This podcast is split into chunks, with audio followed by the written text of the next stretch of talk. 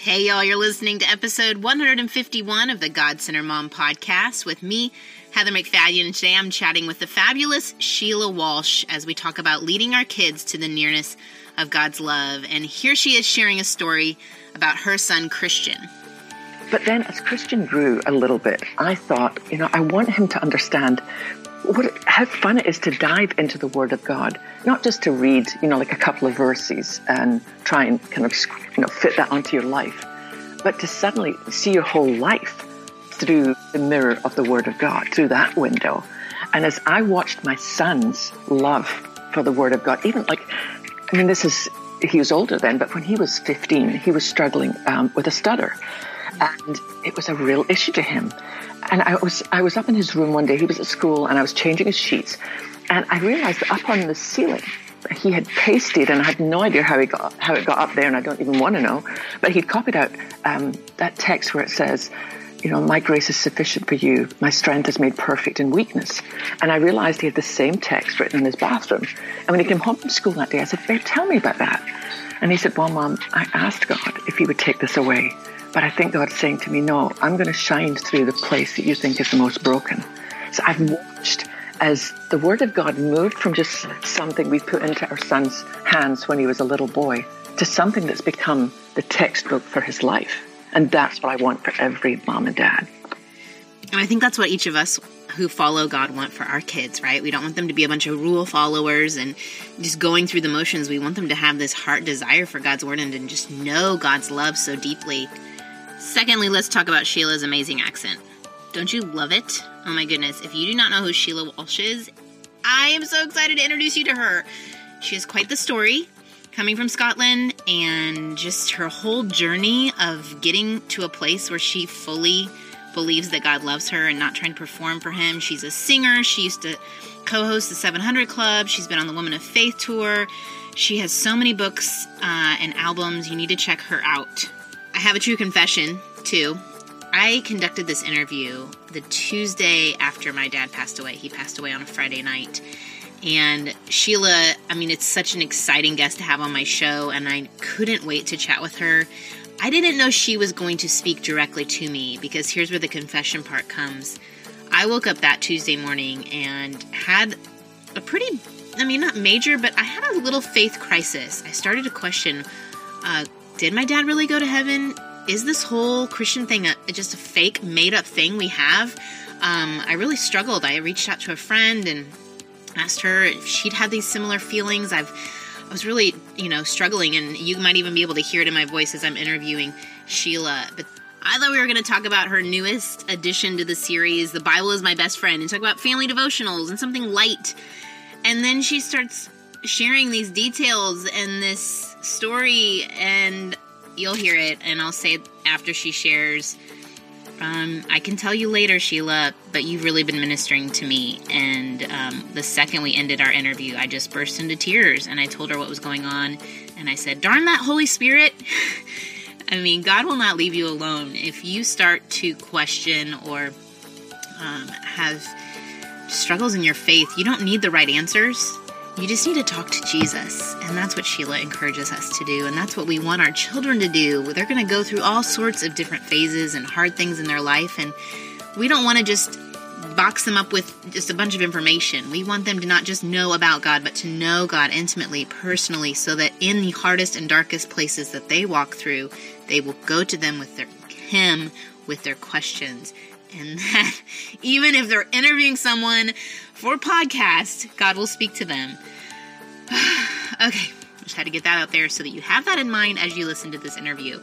I also am excited to introduce anyone who hasn't heard of Jelly Telly. They are our partner this month. I'm so thankful for them. They help keep this show going. So, what is Jelly Telly? In a screen filled world, Jelly Telly provides a place where God is real and His Word is true. It was co developed with VeggieTales creator Phil Vischer, and now it's available on iOS, Android, Roku, and Kindle, and your App Store on Apple TV. But Jelly Telly is more than on screen entertainment. They partner with you as you lead your family in faith. So if you're wanting to teach your kids what it means to live out their faith, but you don't know where to start, make sure you check out Jelly Telly's five minute family devotional plan. It's about the fruit of the Spirit It's a perfect solution. Each of these video devotionals guides your family time with a fun teaching clip, discussion questions, prayer prompts, and more. All you have to do is get your people, all your kids together, sit down, and press play. Get these devotionals plus over 100 Christian shows and movies for only $4.99 a month or $49.99 for the whole year. Go to godcenteredmom.com backslash jellytelly and don't forget to use the coupon code GodCentered all caps just for you God Centered Mom listeners. You get $5 off or your first month of Jelly Telly free. You can check it out. All right, let's get to my conversation with Sheila. Here we go. Hey, Sheila, welcome to the God Centered Mom podcast. It's fun to be with you. Thanks for having me. It's so fun for me to chat with you. And I haven't told you yet, but you wrote a book, uh, several books, a series uh, called Will God's Mighty Warrior series. And uh, that book inspired a gal here in Dallas to start a group for us moms and our boys. And we have met faithfully every summer for seven years, weekly, and done little activities. All we call it God's Mighty Warriors, and it's actually it's spurred on other groups. Thank you for your wow. work, starting with that work. Um, that is awesome. I love that. It's been such a blessing to my boys and to just having that community of them gathering around God's word as a as a group. So thank you. Mm. Thanks. Thank you for telling me that. That's awesome. Well, you have written more than just that book. You've written many, many books. You've had quite a story of your own. And I was so excited to have you on the show because I love sharing resources with these women out there who long to know God more, who have their own journeys. And so, would you just share a little bit about your faith journey and how you got to where you are today? Yeah, I'd love to do that. I was born in the west coast of Scotland. Probably tell my accent. I love it. I love that. I live in Texas now, but I didn't start here. Yeah. And um, my mom and dad were both very committed believers, which wouldn't be unusual in America, but in Scotland it was really rare. Mm. I mean, less than two percent of our population even go to church. Mm. So to have a mom and dad who loved Jesus was was quite amazing. But when I was about five, my father had a, a massive brain injury that changed him from being this loving, godly dad mm. to this kind of angry, confusing stranger. And in fact, the last time I ever actually saw, saw my dad was turning in time to see that he was about to bring his cane down in my skull. And he was actually taken away that day to a psychiatric hospital where my father eventually committed suicide. Mm. So it was the, the first few years of life for me moved me from the realm of fairy stories to understanding as a child that there was no prince coming to rescue you. You better jolly well rescue yourself. Mm. And when I was 11 years old, um, I, my mom took me to hear Scotland's, at that time, only gospel group. And I remember the guy at the end said that God had no grandchildren, he only had sons and daughters, mm. And that faith was something you had to choose for yourself. And that night, I asked my mom if she would lead me into a relationship with Jesus. But I came with such a broken understanding of relationship. Um, so when she said to me, you know, Sheila, not only does Christ live in your heart, but you have a heavenly Father watching over you. In my mind, I thought, you know, I've got one more chance to get it right. Mm. Whatever my dad saw in me that made him hate me in the end, mm. God's never going to see. So I probably spent the first 30 years um, of my life loving God, but trying to be the perfect Christian so that he wouldn't stop loving me. Mm. And I, I, I think part of my um, passion to write for other women is to help women understand that sometimes when you see somebody on a platform or you see that they've written several books or, you know, whatever yeah. their profile is, you kind of assume that they've had, that it's been a pretty straight path. But that's certainly not true for mine. Mine has been a very broken road. But I've learned something that'll probably sound a little intense just to jump into with no context. But I've learned that suffering can be a gift from God because it really draws you closer to his heart and to a greater understanding of it's never been about me getting it right. It's about Christ who came to make everything right. Mm. Wow. So tell us about this journey once you accepted the faith and you were trying to get God to love you and be perfect, what things did you do? How did you get to go from that Scottish girl hearing the gospel group to writing books and and the other things that you've done?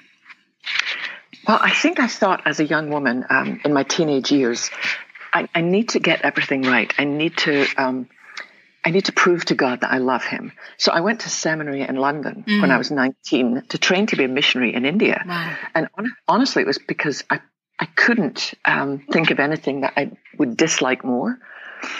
But I thought, well, that's me showing God how much I love you. I'm willing to do something I don't even want to do. Hmm. And, and, God redirected my steps. I ended up working with Youth for Christ. And then um, I made my first album as a contemporary Christian artist. And I was signed to an American label and ended up here in America touring um, with like a guy called like Steve Taylor and yeah. Russ Taff. Yeah, and, yeah, yeah. Um, and and from that, I I was invited to co-host the 700 Club with Pat Robertson. Mm. And the, you know the interesting thing though for me, Heather, is the insight.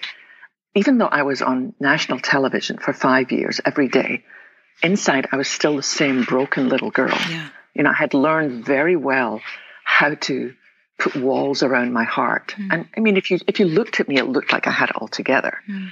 But but the truth was that inside I was one of the loneliest people on the planet. You can be very well known and very alone. Yeah. And the thing that is just remarkable to me about the love of God was that, that God was so passionately pursuing me to help me understand what was true.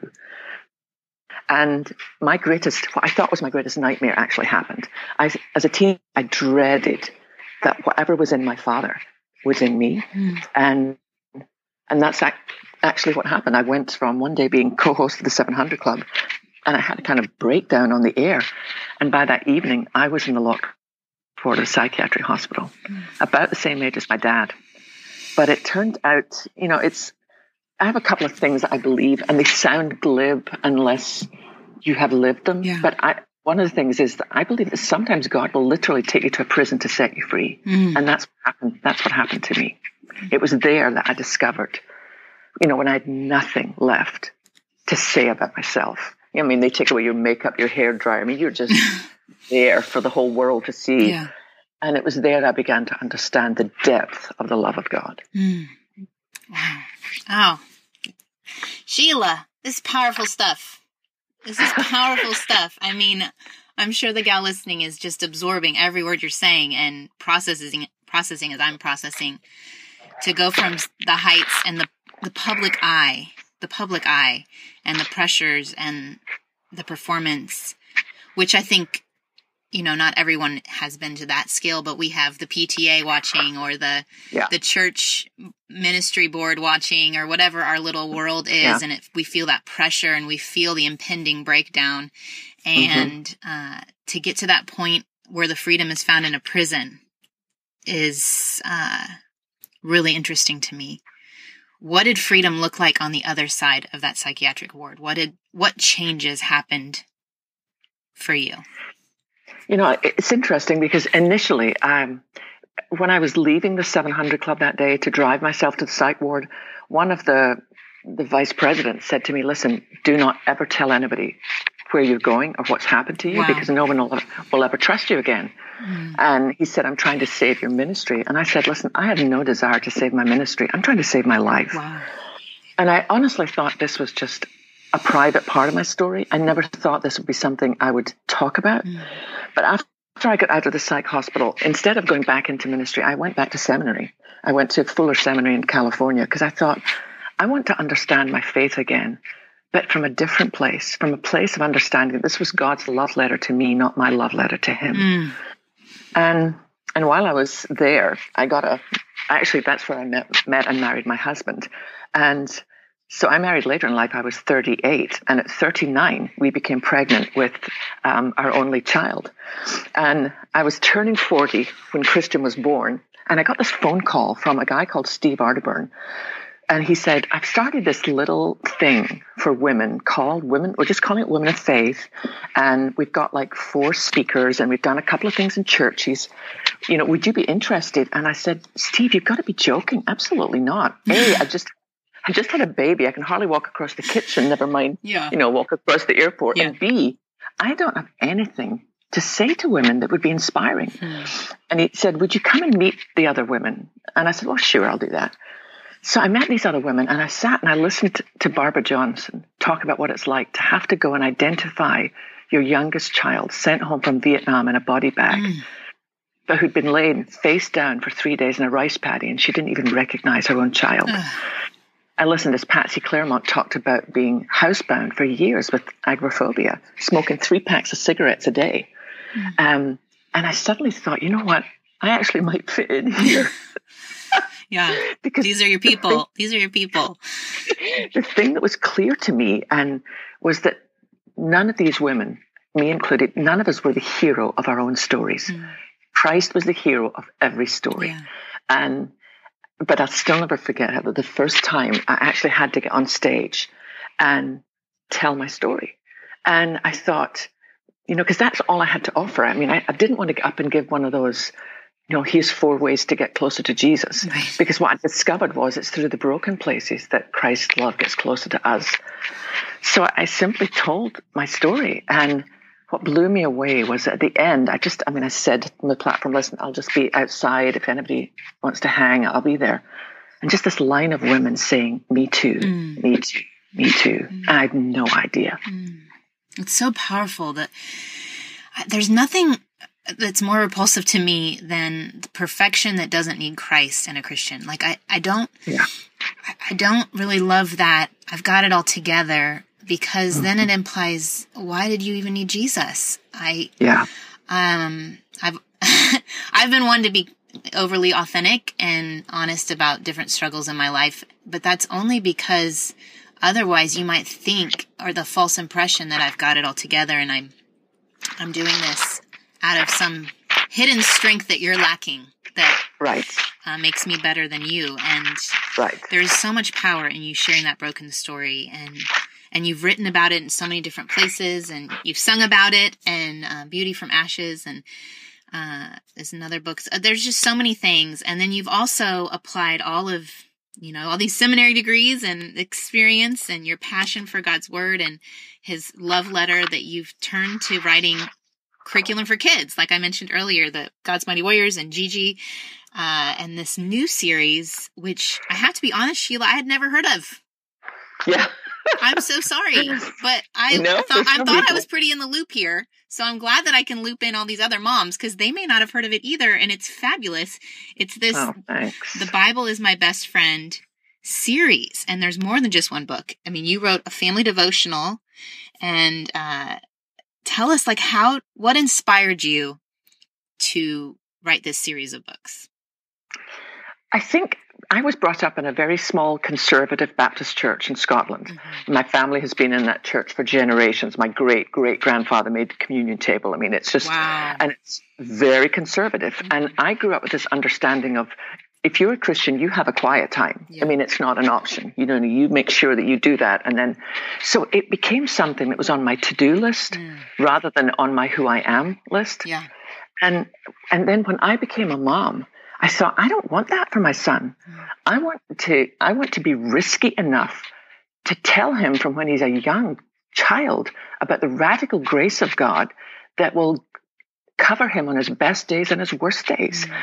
And I also wanted him to understand listen, the Bible is not some dry, dead book mm. that you'll have to read a few verses every day to make God happy. There's nothing you will ever read that will have more relevance to every single thing that you're facing in life. And I thought, so really, it was with my own son in mind that I wrote the very first will book because actually I wrote Gigi first. Yeah. And the reason the reason I wrote Gigi was I dropped Christian off at school one morning and he was I think in first grade, and a dad was dropping off his little girl, and I knew from somebody the teacher had told me that the family had gone through a divorce and the mum just wasn't in a good place and not able to take care of her little girl. So the dad was. And I watched the dad drop this little one off and her hair, you could tell he wasn't quite sure how to do her hair. Yeah.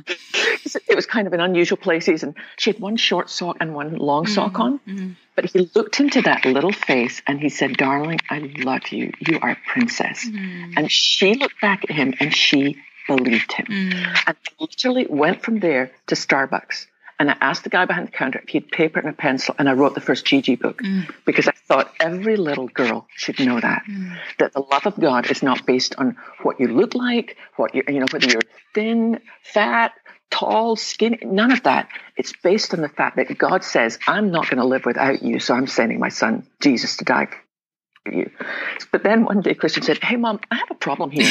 You have one son. And you've written this book for girls, you know. Yeah. So that that's when I wrote Will.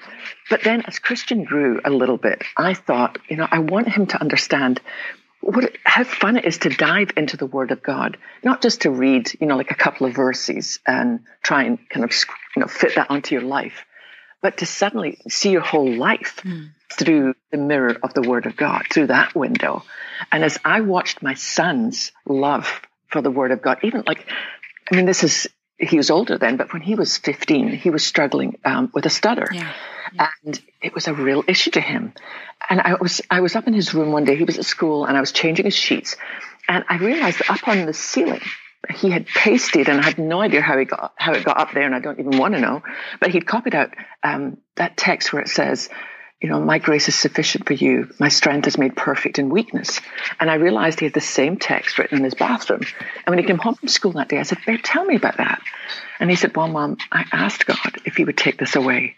But I think God's saying to me, No, I'm going to shine through the place that you think is the most broken. Mm. So I've watched as the word of God moved from just something we put into our son's hands when he was a little boy to something that's become the textbook for his life. Mm. And that's what I want for every mom and dad. That's so great.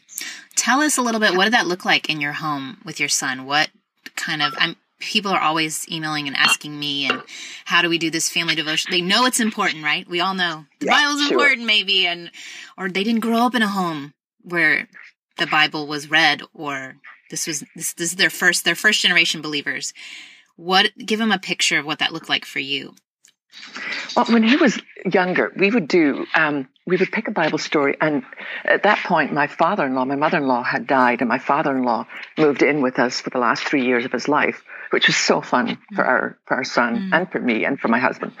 So we would pick Bible stories and we would act them out. We would all be um, different characters. Oh, that's fun. And, and one of my funnest memories was, um, it was this Palm Sunday, the Sunday before Easter, and Christian said, "Okay, um, this time I'm going to assign all the different characters." And he gave his dad and his grandpa, you know, who they were to be. And then he said, "Okay, mom, you and I need to go out into the corridor because I'm going to tell you about your role." like, okay, sounds good. So he said, "Okay, mom, I'm going to be Jesus, and you be Hosanna." And I said, "What?" And he said, "You be Hosanna." And I said, "Who's Hosanna?" He said, "The donkey." Christian, how do you know this donkey's called Hosanna? I said, Mom, read the book. It says we're going into, into Jerusalem and people are calling it Hosanna. they're not talking to me. Clearly, they're talking to the donkey. That's awesome. So we would just do fun things like that yeah. to make it come alive. And, and, and another thing we would do is sit down at night and, you know, we would, um, we would have a kind of a devotional time together, but then we would do a thing where we would say to Christian, okay, it's your turn to ask your dad and I some tough questions. You know, if there's anything that you doubt about God or anything you think in our life, you think, well, if you're a Christian, I wouldn't be doing that, mm. then you get to ask. And it, it just, encouraged and really fostered this very honest dialogue about faith. Mm. Because, and, and one of the first things that was really rough for him was the day that um, my father in law died. Mm. Christian and I were the only ones home. He was, I think, about um, six years old. And my husband Barry was in Florida at a board meeting. And William had um, a heart attack. And by the time the EMS came, they had been able, they brought him back. And Christian and I followed the ambulance to the hospital. But by the time that we got there, um, William was already gone. And I watched, I watched my son, I watched how for the first, I guess, couple of weeks, two or three weeks, he did what I expected and that, you know, he cried and but then one day he did this strange thing. We had adopted a cat from the shelter and he loved this cat, but I saw him kind of brush her off the sofa. Mm. So I said to him, babe, let's go for a walk. And we sat down by the lake and I said to him, Christian, are, are you angry? And he said, yes, I'm angry. Mm. And I said, tell me about that. And he said, well, you told me that God answers prayer. And when we followed the ambulance, I said, God, please do not take my papa. And he did. So I don't like God and I'm not talking to him again. And I said, Christian, that is absolutely the appropriate response. I want you to know God totally gets that.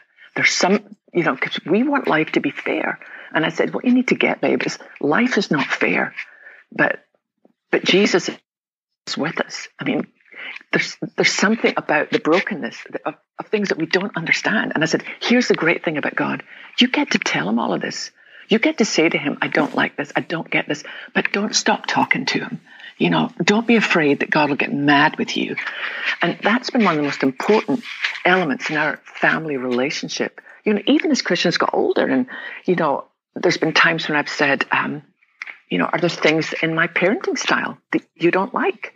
And he said, actually, I'd be more comfortable having this conversation with a counselor in the room. Hmm. So I was like, all right, let's do it. So yeah. I find this great counselor, and the three of us sit down and and I said, Christian, I want to hear what's on your heart. And he said, Well, you know, sometimes you know you think dad's a little hard on me sometimes, and then you get in the middle and you try and defend me, and mom, it makes it worse. Hmm. Dad and I love each other, and we can handle this. Hmm. And it's just, hmm. I love the fact that that my son enjoys what I didn't enjoy as a child, and that's the ability to speak the truth hmm. and know that you still be loved in the middle of it so much wisdom, so much ministering you just did in my heart that I'll tell you about later. But um, that's huge. I think the way we approach scripture with our children, the way that you made it fun instead of, I picture the opposite. Everybody sit down. Nobody move. No talking. I've seen this happen in my home. I'm just going to put it out there. There's this pressure that I know as parents we can put on ourselves that it has to be church as in formal and rigid yeah. and solemn and you're not honoring God and you're being disrespectful. That word gets thrown around and yeah. and like you said, then it, then in their memory they feel those feelings of shame and yeah. being, you know, critiqued and why would they choose a book that's all about that? Why would that right. be a book of life for them? And so your ideas and your words and just keeping that conversation open. I was laying in bed last night with my seven year old and uh, we had been reading through your Bible storybook. And uh, we were just laying there in the dark and he started asking me questions like, well, how do we even know that this is true? And how did mm-hmm. they know what order to put the books in? And how did the guys know that they were supposed to write it down? He's talking about canonization. We were talking authorship and divine inspiration. It was such a great conversation, but that he felt free to ask me these questions. And then I told him about how it was originally written on scrolls and the Dead Sea Scrolls and all this stuff. And he's like, well, I'm going to go look for some scrolls. Let's go to Israel. I'm going to go scroll. so, but keeping that conversation open and light and not being um, scared when yeah. our kids ask hard and tough questions um, is really important as parents. And I think too, I think it's okay to say to our kids sometimes that we, oh, don't, we know. don't know. Yeah. Yeah, because I think if if you pretend that you've that you have an answer to everything, mm. I don't think that will help no. them when eventually they they hit a they hit a wall. Yeah. And there's times when one one of the other elements that I that's hugely important to me, and I know that like my son is now 20 and just got back from Passion, you know, in oh, Atlanta. Yeah. You know, where he's with 55,000 other college students. Yeah. And and I think that there's something about helping our kids to understand that there is a mystery in God. You know, we get, mm. you know, this is holding this, these two things to be true that God is real and present and here and with us and loving, and yet that God is holy and there's a mystery and there's some things that, that we're not going to understand down here. Yeah. And, and sometimes you have to learn to worship before the sun ever, ever breaks. Mm. Mm. So good. Sheila, you are, I mean, honestly, I'm going to tell you later, but you're really speaking to me right now. Hmm. You wrote Bible storybook. The Bible is my best friend Bible storybook, and then you wrote Where Do I Find Jesus? Talk to us about this little cute book. Um, it's written to help lead your child to Christ. What inspired you to yeah. write that one? It, really, because when I was trying to find something that would help me um, communicate a personal relationship with Jesus, when when Christian was five, I couldn't find anything. Yeah. I mean, there were there were some good resources, but they were little, you know, like kind of three spiritual the four spiritual laws kind of things. And I mean, they were good. But I, I thought, I mean, it's something that honestly, my husband Barry and I, we, even though my name is the, the name that appears on, you know, everything I do, we're pretty much a team when it comes to, you know, a passion to, to help children understand um, the great love adventure of their life.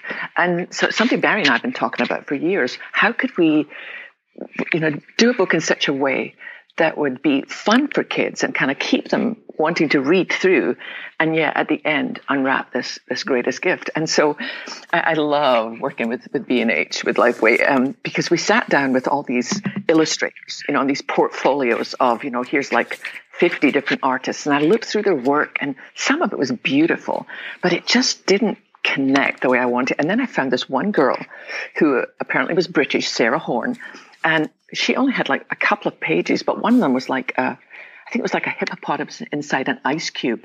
And I said, okay, that's the girl. That's my girl, the hippo ice cube. That's awesome. but we didn't know A, was she a believer? B, would she be willing to do a book like that? And C, could we afford her? You know, she was, she lives and works in London. So we said, let's try. So we contacted her and she said, you know what? Yes, I'm a believer and I've never been able to work on a, on a kids book for you know for christians i'm over the moon and so mm. she became the illustrator because i said to her sarah i don't want normal things like i need to have a wiener dog in a kilt now most people are going to think okay no there's nothing that's going to bring people closer to jesus about that but she totally got it and she got like and i want a goldfish but I want the goldfish in the bowl to have sneakers on, and I want it to have a steering wheel because it's very boring if you're a fish and you're stuck in this one bowl. Yeah. And I mean, she just so then it was very easy for me to sit down and, and imagine what would it be like, you know, if you were a child um, and you uh, really get that God loves you and you want to help your friend understand, but you want to do it in a kind of fun way. And so that's where we did the story of where do I find Jesus that that it almost became like this treasure hunt of, you know, where are you hiding him? Is he in the treehouse? Is he under your bed? And then this kind of understanding of no you know what? It's he's a lot lot closer than that. Well i think it's important for people to know if they just start with this book that these three kids are coming from the other book. The yes. bible is my best friend book where they uh, the two the twins are they twins? Yes they're twins. And then they have this neighbor and they are telling her about the bible. And then now that she loves the bible then they're leading her to jesus. And that's yeah, where this that's right. this is almost like a second book uh, in this in the little little story series. And I'm glad you said it's a wiener dog. We were, you know how you said we were we were laughing, and I was reading through it, and I was trying to do the little, you know, what they say in the little bubbles. And yeah. uh, I said, and then the cat said, cat. well, so so now I know now I know I can tell the boys, but they were laughing. We were laughing and reading this, which is very helpful. It's not this serious, intense um, yeah. book, but it does, you know. And then I got freaked out at the end. I thought, oh no, what if Sheila and I don't agree on how what we say at the end? And I'm like, oh, phew, okay, it's gospel. All right, good. All right, we're we're good. yeah, we're good. That, we're good. That'd be huge. That would be big. Um, yeah. But it was it was very cute, very sweet. My boys, ages four to eleven, enjoyed it. And I think that's about your range. What four to ten is what I saw, maybe. Yeah, so if someone's right. listening, they're like, "Is this for my kid?" Uh, that was very, very, very helpful. Um, so tell us about the family devotionals. Since I don't have that one in front of me, what would that be like for families? What is how's that arranged? It, the family devotional was was a really fun, fun thing to do because I I wanted because just from my own experience of what family devotional time was like when I was young, it was it was something that I know that um, my mom wanted to do with us, but it just it had this kind of formula. It became predictable. Yeah. You know, we would read a little passage and then you know we, we would pray, and I mean that was good. And I'm not negating a second. I am grateful for every seed that was ever sown in my heart. But I thought, you know, what about families that maybe you know, maybe the mom and dad haven't, maybe they're kind of new to faith, or maybe they're not even really sure themselves. I didn't want parents to be embarrassed by doing something with their kids that they felt uncomfortable with. Yeah. So I thought, how can we? So the family devotional is really cool. We've got like a kind of devotional part and a little kind of memory verse, but then there's all sorts of fun games that you do together as a family mm. and ways that you, um, and, and that's in that book. That's where I've included, you know, questions for kids to ask their parents. And oh, I love questions that. For, parents to ask their kids. And there's little treasure hunts, and there's just I wanted it to be something that that the kids would look forward to doing, rather than saying, "Okay, is it time to do that?" Mm-hmm. But but what they would because I've discovered um, in my own parenting when I've done things right and I've done things wrong, I can have a bad day. The Word of God is never going to have a bad day. And there's just ways that we can tuck the Word of God into our children's hearts and lives that it's almost not like this full on frontal attack, but it's this adventure that they're invited to join in on. Mm. And and there's there's just there's a lot of things that you get to do together as a family as well as the devotional part. So that for me was a very fun ingredient. Sheila, you're such an encourager and you're providing so many great resources for us. Uh, I love all your tips on how to approach God's Word with our kids. And I did enjoy how, with the uh, Bible storybook, you had not just the story, which was a good chunk. It wasn't like overly long. It was a nice, yeah. shorter chunk, and then it was a memory scripture at the end that could be read. And there was. I also love for the little kids. There's a find it, like a yeah. little picture at the beginning that you can then find in the story. Um, my four year old enjoyed that part of it. Yay. Yeah. So I just appreciate you coming on here. Is there any last word you want to encourage parents who are on this journey who desire for their kids to know God more? Actually, first of all, I just want to say thank you to you. Oh, thank you for sweet. what you were. No, I'm serious. After what you were doing, I think that. I mean, I hope you get a lot of feedback, but I just I love your passionate heart mm. to be who you are for other moms. So I'm really grateful for you. Thank you. Thank you. It's very kind. Well, y'all check out Sheila. Where would they find you online? You can either go to SheilaWalsh.com or BraveHeartSisterhood.com. Braveheart Sisterhood. That'll yeah. that'll preach. I like that. That's awesome. Well, thank you for being on the show today, Sheila, and y'all go I'd check her it. out. It's good stuff. Thanks, Heather. Right, bye bye. Bye bye. Ooh, she's good. She's good. And I'm listening back to that interview. I was like, there's so many follow up questions I should have asked, but you know, you do the best that you can do. And Sheila has so much wisdom to bring. Truly, go check out all of her stuff. If anything she said resonates with your story, that's a resource you need to be following up on. Uh, also, thanks y'all for participating in the giveaways I've had on Instagram the last couple uh, days, last week, and on Facebook. Y'all are doing so great, sharing and commenting and being so interactive. Podcast Club is going great. If you don't know what that is, it's like a book club that you would have with your friends, but instead of actually having to read a book, because who has time for that? Except for if you have to read your kids for their school requirement. Or if you do like I do and you leave a book by your bed and read a page a night, or leave a book um, in the bathroom for those rare moments where you can just shut the door, lock it, and say, Mommy's busy. Uh, you can have a podcast club. And the podcast club, all you have to do is listen to a podcast one time in the whole week or two weeks or how often you meet. I don't care. And then when you get together, you have something to talk about that's like a common thing. Um, so it's an excuse to have community. You pick the place, you pick the time, you pick who gets to come, and I provide the curriculum. So if you go to godcenteredmom.com backslash podcast club, there's details. You basically give me your email and I will send you, um, I think there's like a confirmation email and then there's the email with a link to the PDFs. And right now there's three sets of curriculum. There's a six week set and another six week set for moms, and then there's a set for couples. So if you have a co ed small group and you're looking for curriculum this winter or spring, um, they, I had a couple gals, listeners, help me pick out episodes that they thought would work for couples. And so they helped me write the discussion questions, and that is available to you. So go check that out. Um, thank you all for being my marketing team. Thank you for telling your friends. Thank you for tagging me on your own Instagram posts where you're listening. I love to see where you're listening. You're also creative and so productive when you listen to the podcast. Uh, I know y'all, some of you are at work, you're on your way to work, kids are napping, or you're sweeping, whatever you're doing. Thank you for listening. So many of you say, My friend told me about the show. So many of you said uh, that it has transformed your your life, which it's not the podcast, believe it or not, it's God in your life, and He has just used the podcast to pursue you and to grab hold of you and your heart, and He's changing you. That is the Holy Spirit's work in your life and the wisdom of uh, His workers, His co workers with Him. So I'm grateful for you. I'm thankful that you want your friends to also grow and learn. And um, like I said, I don't have a staff. And so you all are so helpful to me. to help me do work, especially in this season where my mom's just really sick and it's a lot for me.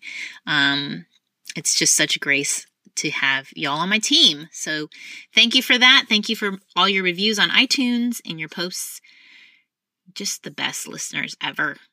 Okay, go have a rock star week. And if it's not, it's okay. It's okay. Just go to Jesus, talk to him about it, and I pray he will comfort your heart. All right, adios. I hope you enjoyed this episode of the God Centered Mom podcast. If you're looking for more resources on how to replace me with he, go to godcenteredmom.com. That's where you'll also find show notes with any links mentioned by our guest.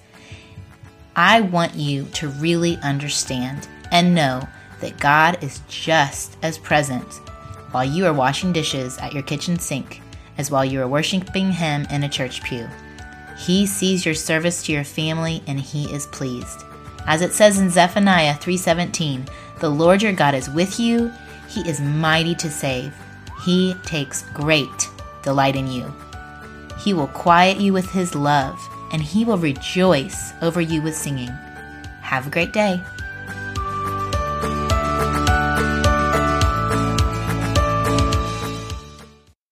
With LinkedIn Jobs, we tap into a network of more than a billion professionals to help you find quality professionals quickly and easily for any role you need. Marketing wizards? Found them. Software engineers? Found. That project manager I could never seem to hire? And found. LinkedIn Jobs quickly matches your roles with candidates with the right skills and experience. In fact, 86% of small businesses get a qualified candidate within 24 hours. Post your first job for free and get started at linkedin.com slash spoken. That's linkedin.com slash spoken. Terms and conditions apply.